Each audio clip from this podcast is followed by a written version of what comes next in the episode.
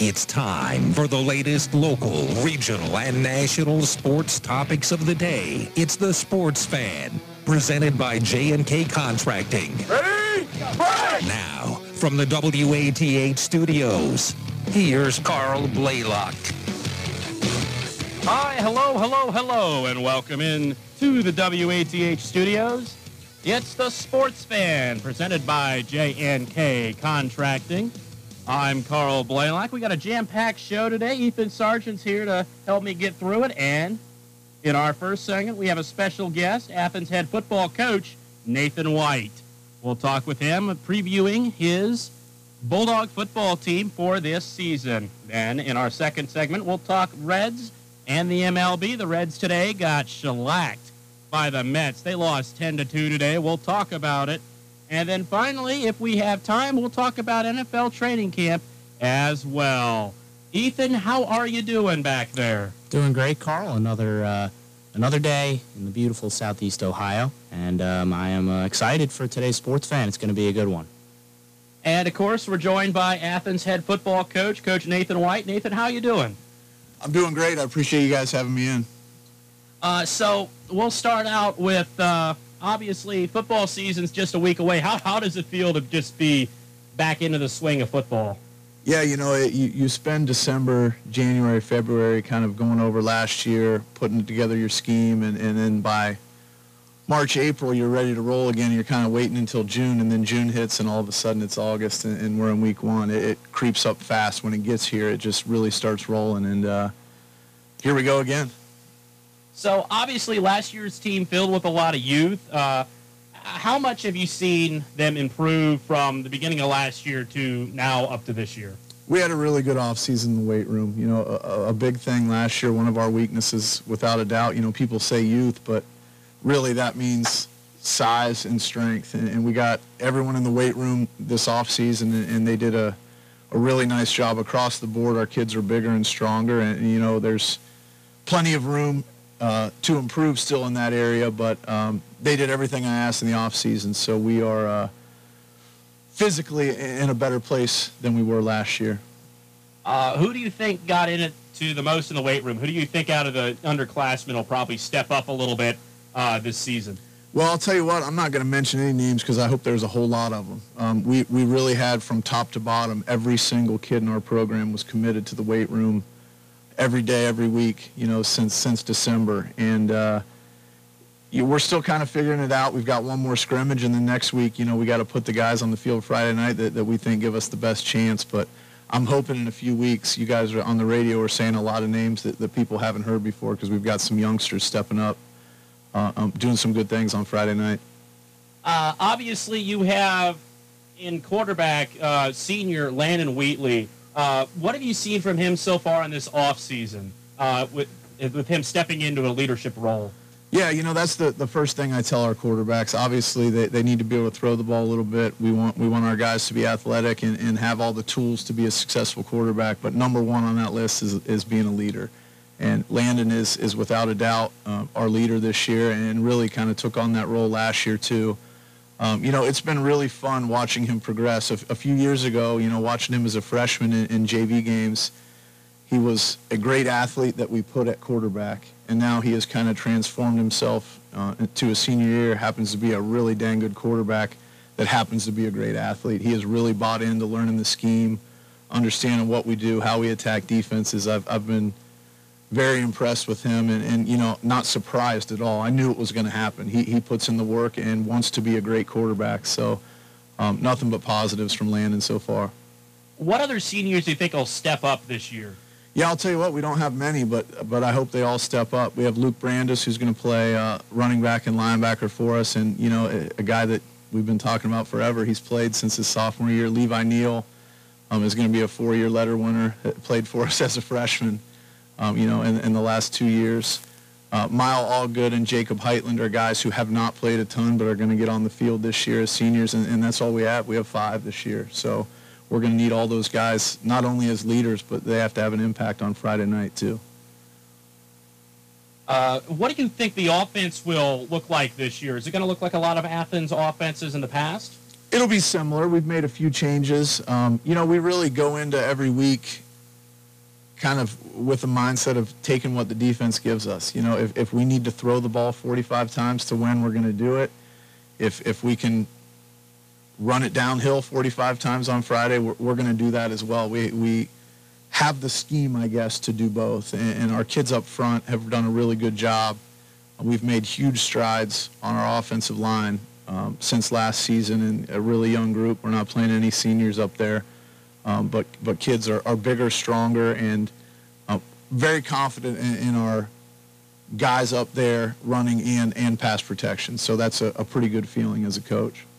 Uh, speaking of the offensive line, I back when back in my days when I played high school football, I was an offensive lineman. Always had a soft spot for them.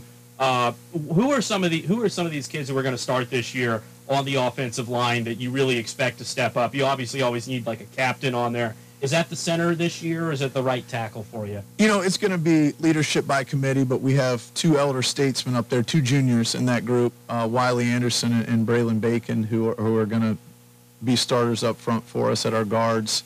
Uh, and the rest of those guys are sophomores. You know, uh, Seth Hart played last year as a freshman. Dawson Kennedy played last year as a freshman. Isaiah Roberts played last year as a freshman. Um, Danny Mulligan and Brody Swartzel are pushing those guys for playing time. We, we, we, right now have seven guys in the mix for those five spots, and uh, they're all youngsters, so they're going to keep getting better, I hope. Uh, likewise, on the defensive side of things, how are stuff looking over there for the defensive side of the ball? It's kind of similar similar guys playing. You know, we're going to have several guys playing both ways, but um, you know, we had a small senior class last year, so we didn't lose a ton of guys. So a lot of the names you heard last year are, are back playing those same spots this year. Um, you know, we're it's I, I I've told people, you know, some people have said, "Oh, you're really young," and I haven't even noticed. It's not even something we talk about because you go back to last year and we were playing ninth graders on Friday night. So playing sophomores is like a treat this year. So I, I really hope that those guys, uh, you know, don't play like sophomores. I kind of hope they're sophomore and a halfs, the guys that are playing offense and defense. And we've made some changes schematically, defensively. Um, coaching staff got together, and we're doing some different stuff this year. It has been fun to teach new stuff, and our kids have, have really bought in. Our communication and, and alignment to formations have been have been really good. So we, we had a good June and July in that regard.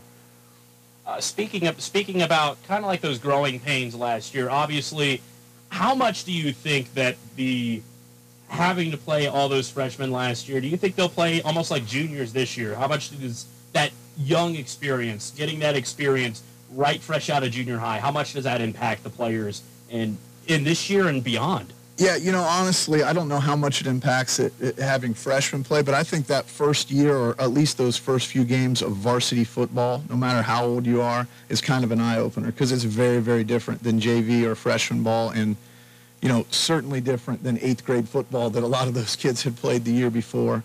So, um, you know, I, have told our kids nobody's going to ask you on Friday night what grade you're in. We just have to go play. So we as coaches and our team, we do not talk about the youth that I know a lot of people mention. It's, you know, we want to have success right now. We're not worried about the future or any of that stuff. We, we want to get it done Friday night, and, and our kids are buying into that, and I think that's kind of the only way to go about it. Uh, looking ahead to the conference season, where do you think you fit in the TVC Ohio this year? Yeah, that's a question I get a lot, and, and you know, to be 100% honest, it's a question that I don't give any time to. You know, the, the only thing on my head right now, uh, 90% is on week one against Philo, and in two days we have one more scrimmage, so 10% is, is on Trimble Friday night. You know, we want to have some success, and, you know, we get one more chance to, to figure out which guys we're going to put on the field that first Friday. But, you know, I have, we don't play a, a conference game until week four, so I, I truly, honestly, this is not coach speak have not thought one time about anyone in our league because we got three games before that even starts. So looking ahead to that Philo game, then, uh, what are you looking and seeing from the Philo Electrics uh, so far through what you've scouted? Yeah, we, we traded tape. One of my good friends coaches for them, so we traded our first scrimmage. Um, they're very good. You know, they're going to be really good up front. I think they have 23 seniors, um, a big senior group, a, a bunch of kids that have played a lot. It's going to be – a huge challenge. They're a good football team, but you know we put them on the schedule for that challenge. You know I know our kids are, are going to go up there and battle. I have certainly no idea what the outcome will be, but they're going to be good. They're going to be physical, and, and we're going to have to play really well to play with them. Uh, and looking ahead to that 10% that's looking on that jamboree on Friday against Trimble. uh, what are you excited to see just out of the last scrimmage? What are you really looking for? Uh, what position battles are going on, and who who do you expect to you know really step up in that scrimmage? Yeah, well, we you know we've kind of narrowed it down to the guys that we think are, are Friday night players. Now it's kind of down to who's going to get the most reps. Really, really at almost every position. You know, who's going to be our, our final five that, that get to start that first game up front on the O line. Um, same with the receivers. We're playing four or five guys for three spots. Um, so you know we don't do any real preparation for this game Friday as far as a game plan it's really about our kids figuring out one more time, you know, who's going to go out there and play. And that first scrimmage, for a lot of these kids, they haven't played varsity football. So that first scrimmage last Saturday kind of got their feet wet. This Friday, uh, the way we do the jamboree, I think is great. It feels like Friday night football. So the kids kind of get those butterflies. It's a 7 o'clock kickoff. So you really figure out, you know, which kids are going to be ready to roll that you can count on Friday night. And, and I'll be honest, you go into it every year hoping that all the ones you're thinking can do, and then then there's a few more. So I hope that happens this Friday.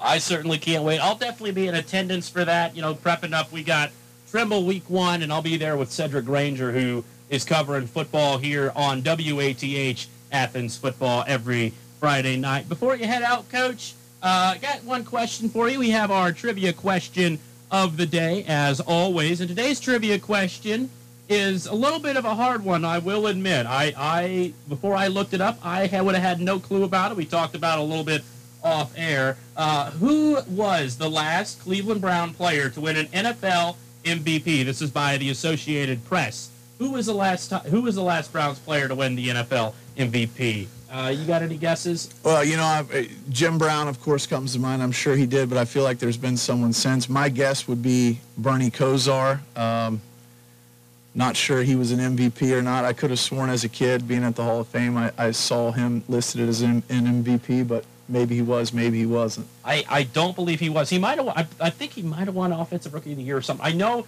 I know he was a very good quarterback. I know he was around for a lot of that, but I don't. I don't think that he won. He did not win. I know for a fact he did not win MVP. So it's not. It's not Bernie Kosar. Very good guess though. Uh, that's Coach Nathan White, the Athens football head coach. Thanks for uh, coming on, Coach White. Hopefully, we'll get you on later on in the season. When we come back, we'll talk about the Cincinnati Reds and how they lost big today against the New York Mets. You're listening to the Sports Fan, presented by J&K Contracting. For over 45 years, Curtis Auto Repair and Towing has served the Athens area. But did you know they also have a high-quality auto repair and maintenance shop at their Columbus Road location? The Curtis technicians know any vehicle and they stand behind their quality work. If you own a vehicle that needs servicing, stop by Curtis Auto Repair and Towing and let them give you a quote.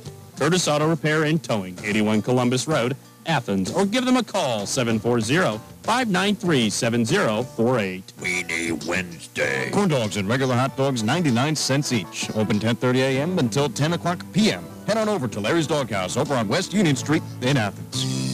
Hey, it's Boots. We'll talk Corvettes, massive car shows, and flying planes. Join us for all the fun. That's Auto Smarts Friday afternoon at 106 on 970 WATH and 97.1 FM. You're listening to The Sports Fan on 970 WATH.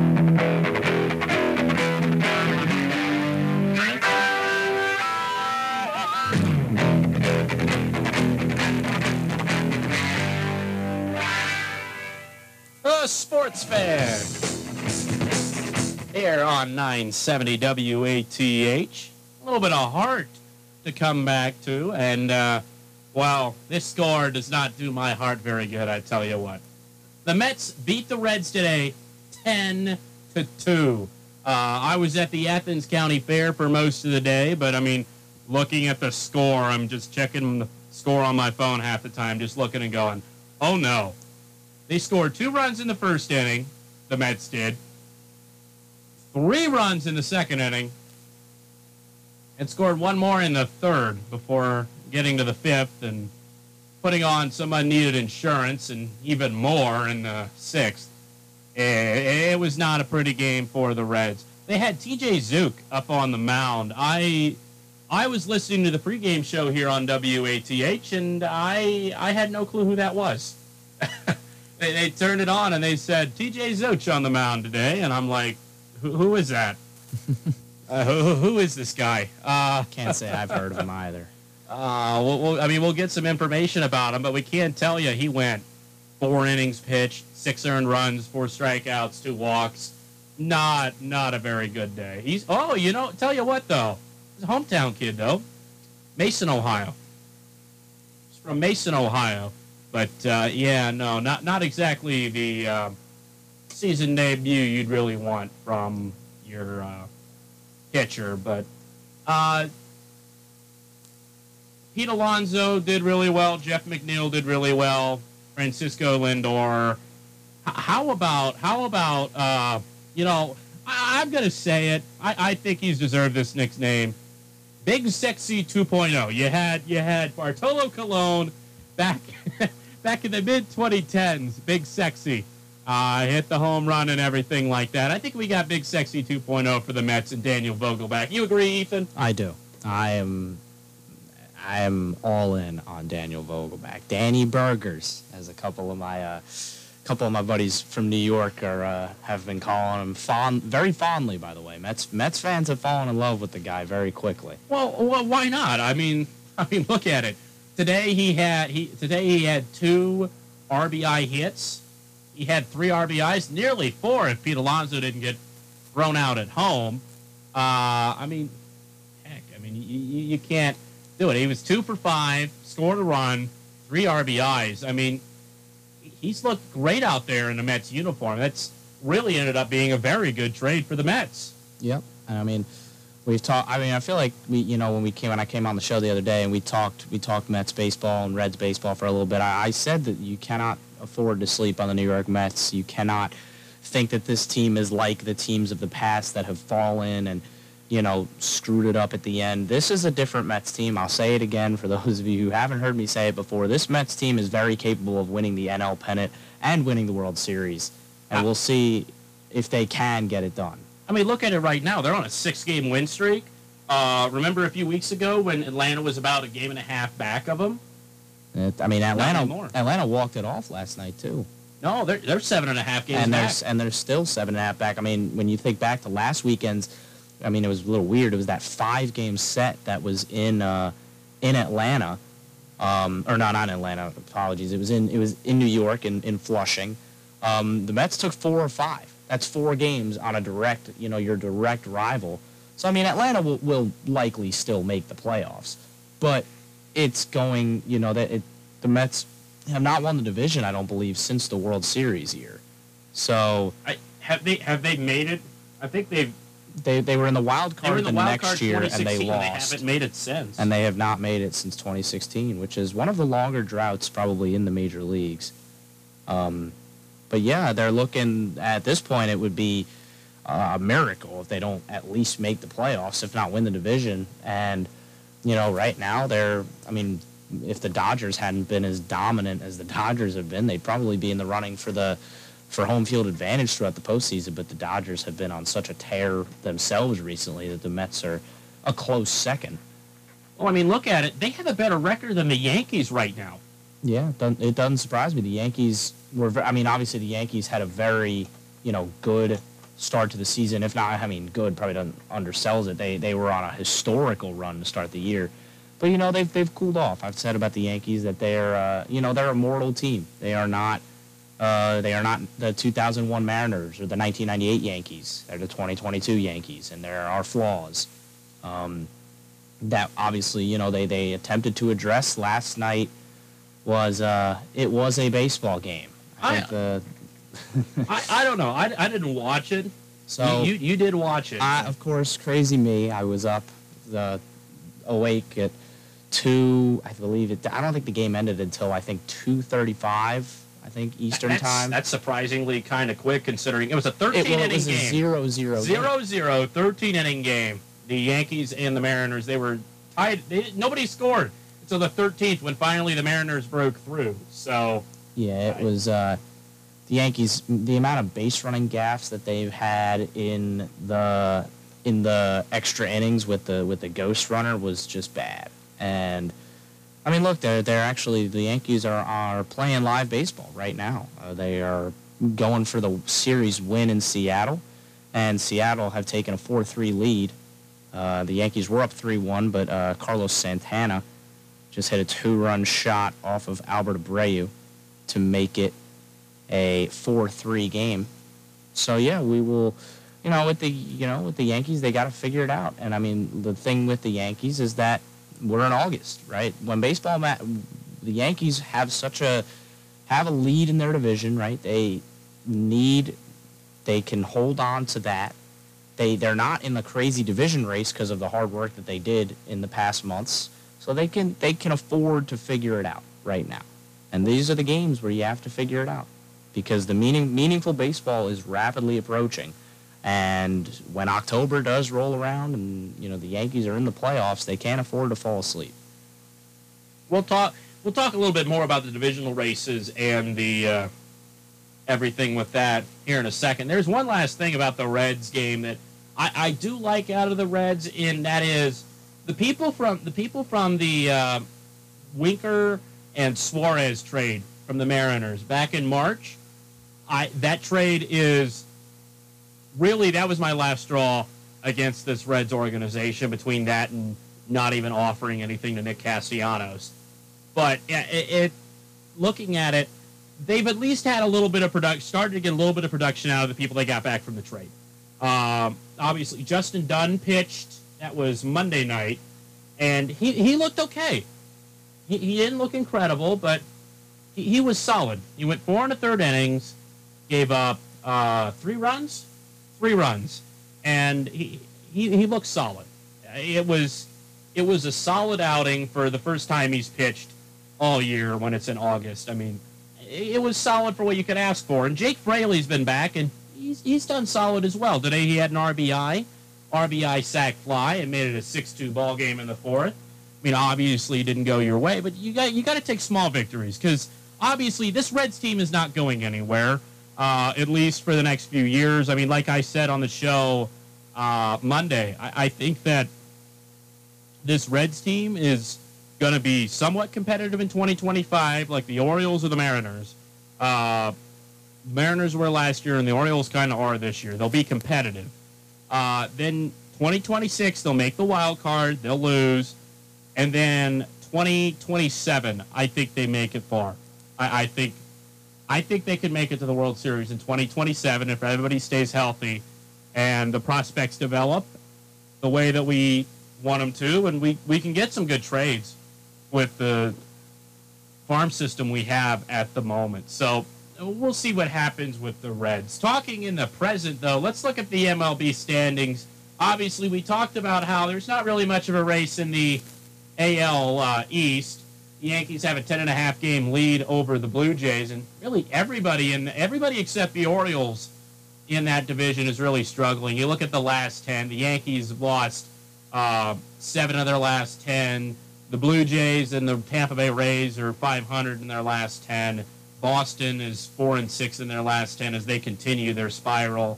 I mean, there's not very many. Nobody's going to give the Yankees any pressure. I don't think. I think that the question, and uh, the only question for the Yankees is right now they're even with the Astros for home field advantage. Uh, do they do they end up with home field advantage? I think is really the only question for the Yankees. I don't. I don't know. I mean, see, the thing with the team is uh, there have been some decisions that I have really questioned over the past couple days when it comes to how they've managed some of their pitchers. You take a look at what just happened in Seattle, right? Albert Abreu came into a three to two game and gave up a two-run home run. There's a guy sitting in AAA right now named Ron Marinaccio who had not given up a earned run since April. Yeah, that that's right, April he had pitched pretty much impeccably since then. He is sitting in AAA right now. And obviously, you know, the Yankees had a little bit of a roster crunch, so they had to send him down for um, you know, roster reasons. It wasn't because he was pitching badly. But it doesn't make sense. Why are you leaving him in AAA? There are other pitchers like Albert Abreu that you can send down. Clarke Schmidt is another guy that is sitting in AAA with very good stuff, with quality major league experience, who's just sitting in AAA. And that's not to mention the fact that they continually send out Isiah, Isiah Kiner Falefa, who, while probably a slight upgrade over last year's shortstop options, has not been good, has zero home runs the entire season.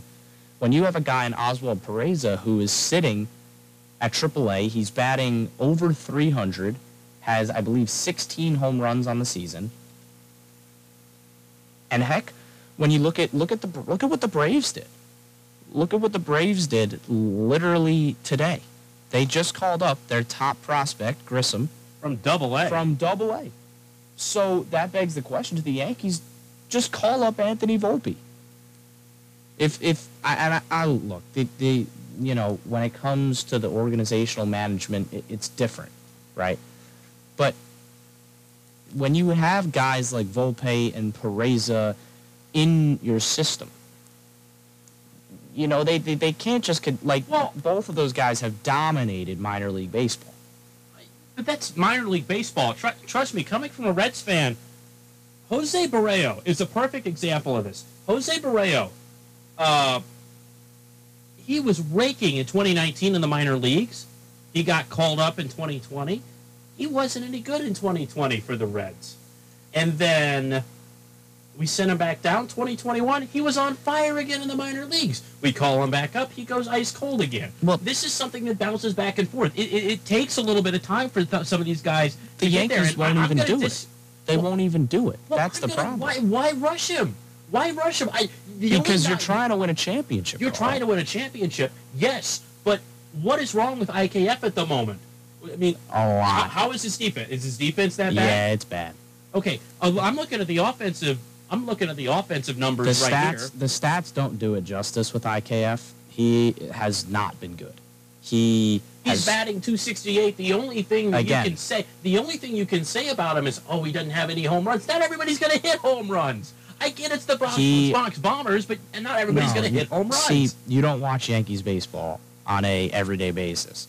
Isiah Kiner Falefa is not the Yankees' answer at shortstop in the short term, in the long term, in any term. Oswald Peraza, this is not a joke, would be a significant right now upgrade over Isiah Kiner Falefa. And there is no reason why you can't call up a guy who's been sitting in AAA this entire year, is batting 340 with 16 home runs in AAA, and they refuse to call him up. It doesn't make sense. Again, just because you're raking in AAA does not mean you're going to get called It up. it doesn't Especially at a place in New York. Look, there's major leaguers who, when they get to New York, they're terrible. Look at Joey Gallo. I, I, I think it's okay to have a 268 hitter. I mean, is there a little bit probably with the defense that does it? He still has a positive WAR. He still has a positive wins above replacement. I, I, I you you are trying to win a championship, Carl. You are the Yankees are in a spot right now where they are trying to win a Major League Baseball championship. They are trying to win a World Series. When you have guys like IKF batting in your lineup, when you have guys, I mean, he homered today, but usually it doesn't go well. When you have guys like Kyle Higashioka in your lineup, when you have guys who struggle at the plate like these guys have significantly, and don't let the 268 average fool you, right? The 268 average fools you. It it it plays him up significantly, right? A lot of those hits have just been flash singles when he's batting seventh, and then nothing comes of it, right? The majority of those singles. Look at his RBIs. He only has 33 RBIs on the year, which I mean I say only, but like that's the when you look at the Yankees at the shortstop position, they have not really fixed the shortstop position since Didi Gregorius left. And I mean, obviously, you know, Didi now really struggled. Got, got yeah, you know, he just got D- DFA'd in Philadelphia. Um, and there were there were some Yankees fans begging to bring him back, and I'm telling you, I saw some of the the stats from him in Philadelphia. We're not doing that. He has a negative WAR. Um, the Yankees, you're in a win now window, call him up because it will help your baseball team. And I get the bright lights. And hey, maybe it doesn't work, right? Maybe it doesn't work. Maybe Peraza doesn't, you know, isn't the end all be all to all the Yankees' problems. But it would be a jolt to the clubhouse that, okay, look, we're trying to win a World Series here. And just good enough isn't good enough, right? You need to be every player, every player in the lineup needs to be able to come up clutch in a scenario, right? Every every batter in a lineup needs to be able to hit. It can't just be Aaron Judge every game or Giancarlo Stanton or Anthony Rizzo. You need clutch hits from guys like Gleyber Torres, who's come up with them in the past, but you know recently it's been a little bit of a struggle. You need other guys like Miguel Andujar has a huge opportunity right now because Matt Carpenter just went down with a broken foot, and he'll probably be in a race to get back. You know, new Yankees like Andrew Benintendi have an opportunity to step up, and you know it's it's going to be about who steps up. Oswald Peraza could step up. I I disagree with you if it doesn't work. Like, I think what the Yankees should do, you call him up in September, you sit him on the bench, you pinch hit him some, and then you know play him on some up. You but know, the some, Yankees refuse to even call him up. They refuse. They let Why- him sit why? in AAA. again. This is the thing, though, Ethan. Especially in New York, your confidence can be gone like that, just like that. Just look at Joey Gallo again, and look even in Cincinnati. Look at Jose Barrero when he's down in AAA, or Jose, or, or even uh, Aristides Aquino. He had that incredible 2019 stretch where he had like 15 home runs in a month as a rookie. He was, I'm pretty sure, the player of the month as a rookie. He, he had that incredible hot streak, and since then he hasn't been able to hit. Pitchers have figured him out, and he, he hasn't been able to hit. And he, when he goes down to the minors, he rakes. But when he comes back up, people know, oh, you can't hit the off speed. You know, he's not any good. And it's the same thing with Jose Barrero. You know, he he's been really struggling getting hits, and you know, obviously Saturday against the Brewers, he hit two home runs. But I think it's okay to keep your prospects down, shield them a little bit, especially when it's the bright lights of Yankee Stadium. You're trying to win a championship. You're trying to win a baseball championship. I don't. I don't care, right? It, it, like I, as a as a baseball fan, that's pretty unapologetic. I don't care if you can't step up, then you can't step up. But this is what. While you say it might be bright lights, maybe this is exactly what these guys have been waiting for for fifty thousand people to be, you know, at their back at Yankee Stadium. And yeah, maybe if they strike out a couple times, they'll they'll hear it, right? But that's baseball, especially Yankees baseball, right? The Yankees fans are pretty unforgiving, and I'm I'm a more forgiving Yankees fan, and you're hearing me kind of go in on this. Like some of the fans in New York, you know, you sh- just look at how Giancarlo Stanton was treated in his early reign, and now look at Giancarlo Stanton, and you know, tell me how New York fans treat their players. But when you look at the Yankees right now, and when you look at what's going on, and they are currently losing in Seattle, and they have not stepped up.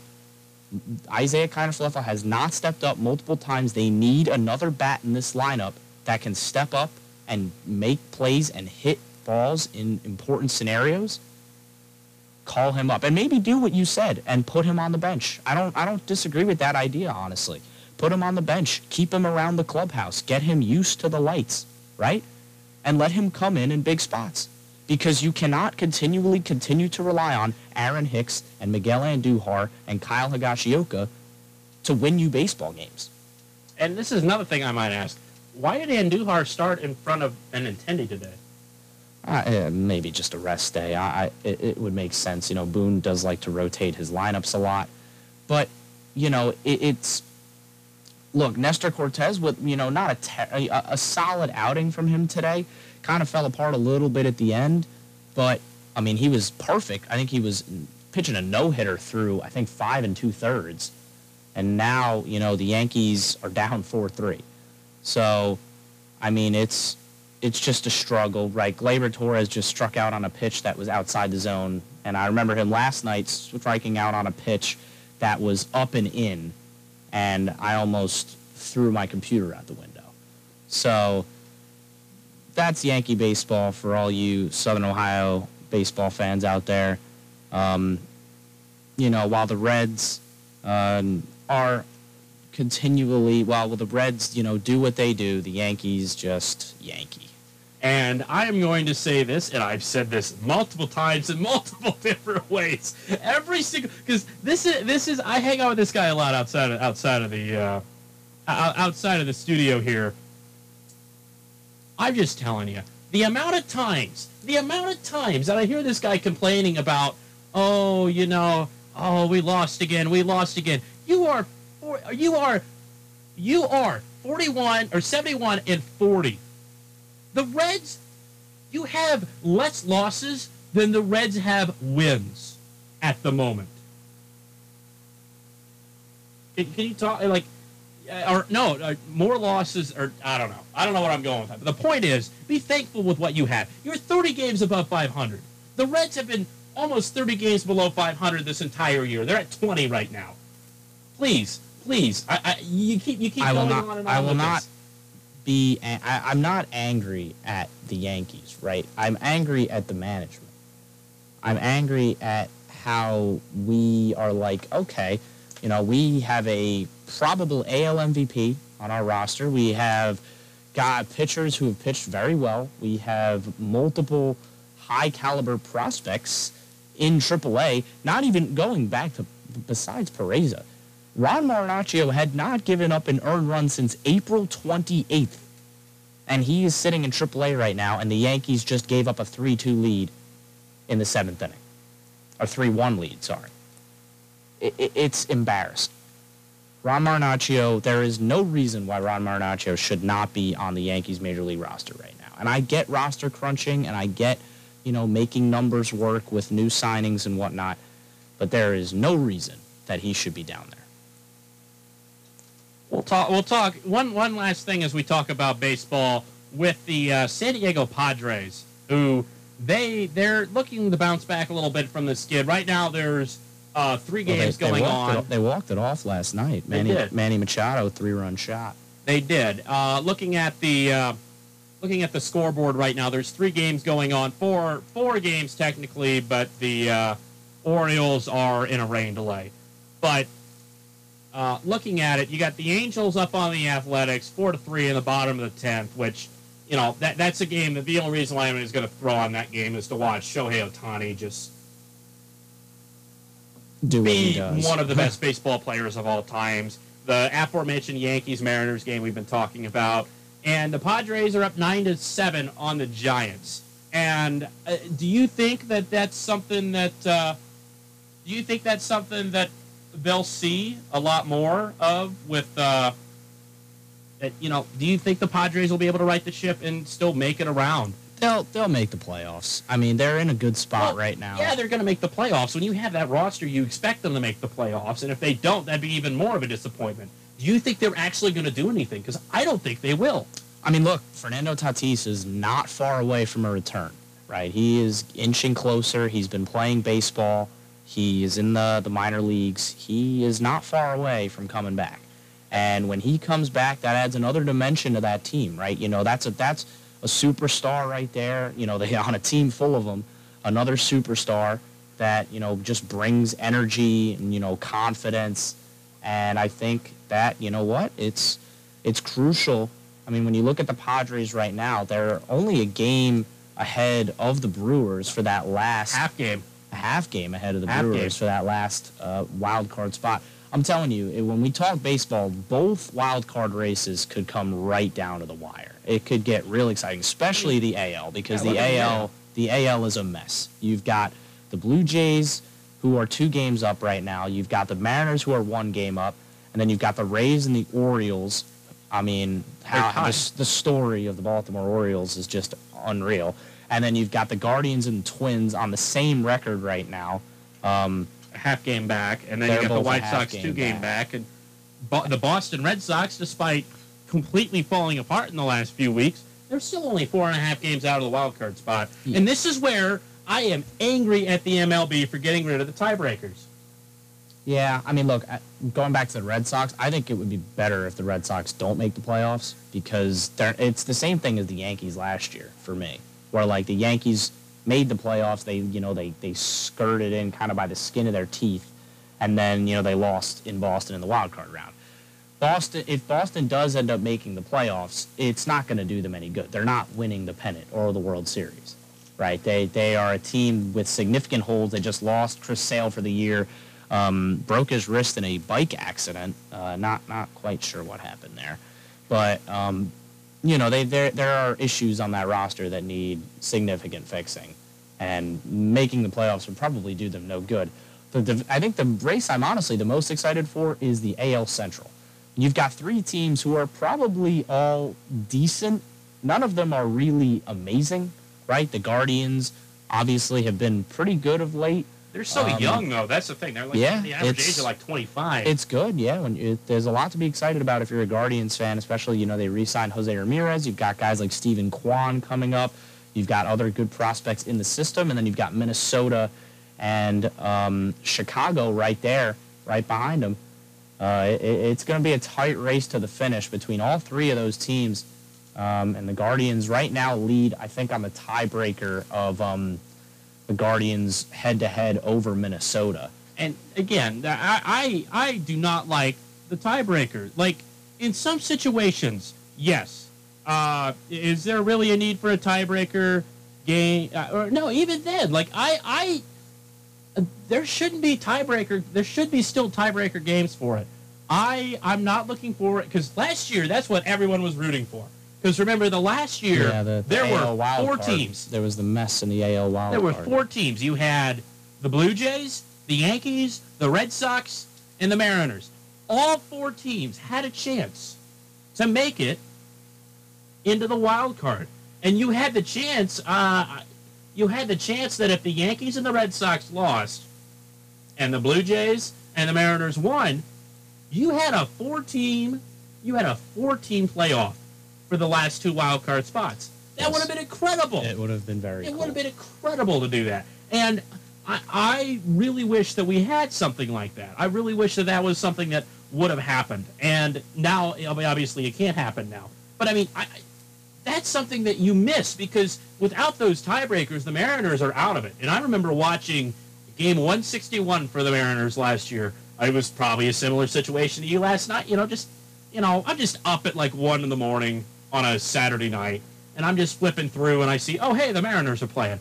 I sit there, I watch. It was incredible. They walked off game 161, the stadium going absolutely nuts. That doesn't happen if you don't have well, these tiebreakers. When you, when you look at Seattle, right, that's a town that is just starving for baseball success. They haven't made the playoffs since that unbelievable, yeah, since that unbelievable 2001 season where, you know, they, they lost to the Yankees. That Yankees team was was fueled, you know, by you know everything that had happened with 9/11 and you know all of that, and it was just you know a tough end to one of the best baseball seasons of all time.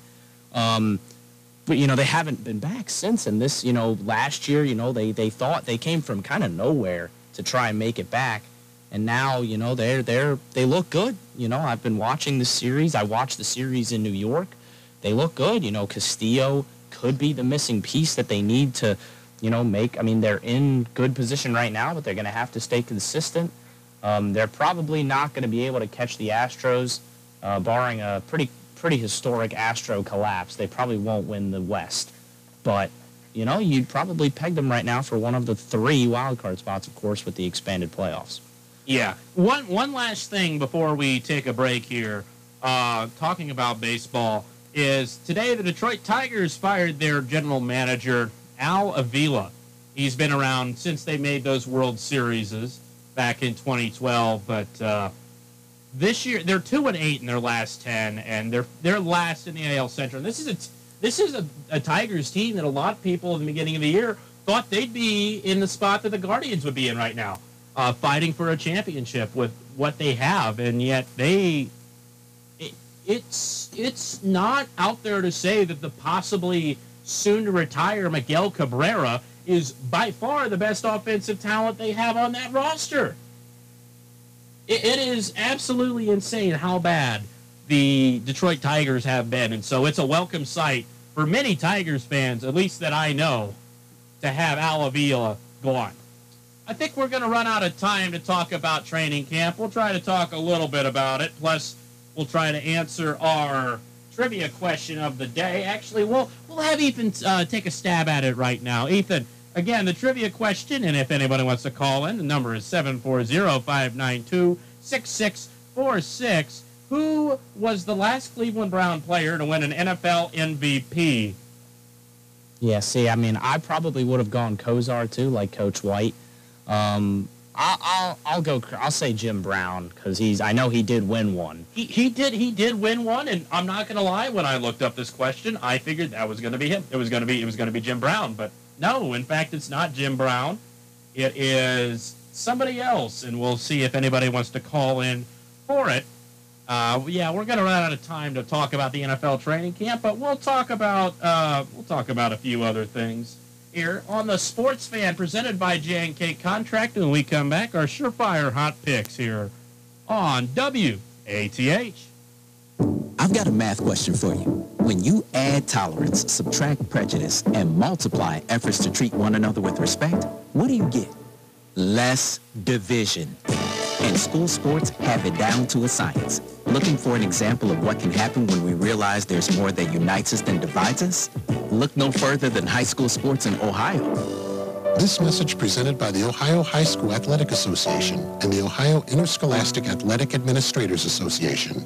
Weenie Wednesday. Corn dogs and regular hot dogs, 99 cents each. Open 10.30 a.m. until 10 o'clock p.m. Head on over to Larry's Doghouse over on West Union Street in Athens. Stay informed about the stock market from Goldsberry Wealth Strategies. Weekdays at 5.30 on 970 and 97.1 FM, WATH. The report follows the news. Raymond James Financial Services, Inc., member FINRA SIPC. Goldsberry Wealth Strategies is not a broker-dealer and is independent of RJFS. Each year, Ohioans are injured and killed in train car accidents that could have been avoided with properly functioning gates and flashing lights. Facts show that gates and lights together prevent more train car accidents than stop signs or crosswalks alone. How can you help? Approach all crossings with caution and report bad railroad crossings at angelsontrack.org. That's angelsontrack.org. Because bad crossings kill good drivers. Sponsored by Angels on Track, aired by OAB and this station. From concrete to roofing to siding and windows, J&K Contracting has you covered from the ground up. Whether it's a room addition, a complete home build, or your commercial projects, let the professionals at J&K be of service from groundbreaking to completion. And don't forget they accept all major credit cards. They even have free seamless gutters with every complete roof installation. Don't hesitate to call J&K Contracting at 740-698-3521 for a free estimate. Local teams, local opinions. The Sports Fan on 970 WATH. Sports Fan presented by J&K Contracting here on WATH. We're with you for the next five minutes until the end of our show at 7 o'clock. We'll take it into the CBS Evening News. But, uh, Ethan, uh, what's your surefire hot pick for tonight looking at the sports betting? Yeah, so we're uh, we're we're sticking with baseball. Unfortunately, no Austin FC uh, locks for tonight. Um, but last night, uh, some baseball fans might have seen that it might have been a little bit of a stunner to see the Colorado Rockies breeze past the uh, St. Louis Cardinals by a score of 16 to five. So I'm going to say that the bats cool down a little bit today. I'm going to go with the under in that game. The over/under is a very high 12 and a half. I, I, I think I think So I'm going to take the under. I really think that's the bookies kind of sitting there and having a knee-jerk reaction to last night's game. I think the most interesting thing about that game, though, Ethan, it was Miles Mikolas who got absolutely blasted. He had like 10 earned runs in three innings. Yeah, it was. I mean, this is a Cardinals team that just swept the Yankees, and now they're losing. Uh, that's the, the thing with the Cardinals this season is just the consistency has not been there. Another team that's probably, you know, going to look to try and win the Central or be in that NL wild card dogfight. Uh, you know, they, they've got a lot of things to work out. You know, you can't doubt the star power with Arenado and Goldschmidt, but, um, you know, they've got, they've got problems that they got to fix. For me, I, I this seems like a little bit of a slam dunk pick in my opinion, but we're going to go with uh, Cleveland is playing Detroit, the Guardians and the Tigers, and obviously we talked about a little bit about the Tigers upheaval a little bit. So we're going to go Guardians. The Guardians they beat them by a lot, I believe, last night. They kind of dominated them last night. I think they do it again tonight. So go Guardians money line, and uh, hopefully your bets are well placed. Uh, now back to our uh, trivia question of the day, Ethan. You've thought about you thought about it anymore? You still have no clue. Yeah, I got nothing. All right, it, it's it's not surprising. I didn't even know who this guy was before. If there was going to be anybody, I figured it would be Kosar. Yet Kosar did not win it. It is Brian Sipe. He was a quarterback for the 1980 Cleveland Browns. That season, he had 4,132 passing yards, 30 passing touchdowns, and one rushing touchdown. We'll have a bonus question here, Ethan, if you think you might know this. We, we talked a little bit about this. Uh, the Browns lost in the divisional round that year to the Raiders, 14 to 12. And for the Browns, especially in the 80s, every single time the Browns lost in a uh, playoff game, you had you they had a name for it. You have the drive, the drive 2.0, the fumble. There's one more one in this one, and that was what happened in that game. Do you know what the name of that uh, playoff loss is Now? I, I was gonna say that the 2021 one could be the ref ball, because they did kind of get screwed. or, or the that. or the the helmet, the Or- helmet, the helmet. I. I'd also say anything is possible with Chad Henne um, having that uh, that crazy run. But no, I don't. I don't. I, I don't know that that that last one. I'm. You're gonna have to inform me on this. Red Rifle 88. Andy Dalton? No, no, no, no, no, no, no, no, no, no, no. He, No, he or no, no, not Red Rifle. Red Right 88. My Uh, bad. I was gonna Red say, Right 88. It was a play. It was a play, and they tried to. Uh, it was a play. It was like a crossing route in the back of the end zone, and it got picked off, and Hmm. that was that was the end of that Browns season. And I, I don't know how Browns fans do it. My dad, my dad is a Browns fan. I, I, I don't know how he dealt with all of those losses. There's the been a lot of well, I mean, when you look at this modern era, there's been a lot of losses, a lot of pain, a lot of heartbreak. And we'll he, he, did, he didn't pay attention. I mean, he, he could have cared less about Browns football up until 2020. I'll tell you that. We're talking a little bit of Browns football because uh, Deshaun Watson is going to be starting for the Browns in their preseason game Friday. Do you like that, Ethan? I mean, look, the guy hasn't played organized football in almost two years. Like he has not played football since late 2020. So, I mean, to get you have to get him some sort of action, regardless of what ends up happening with the uh, independent investigation. Um, but you know, we'll, we'll see what happens with that, and that'll probably determine what the Browns' course of action is as the season draws ever closer. Yeah. We we shall see what happens. Tomorrow is the Reds are in the Field of Dreams Day. They're currently on an airplane on their way to Iowa. We'll have that coverage of that at 6:45 tomorrow, but up until then from 6:06 till 6:45, we'll be here talking about the game here on WATH, the Sports Fan, presented by J&K Contracting. We'll talk to you tomorrow.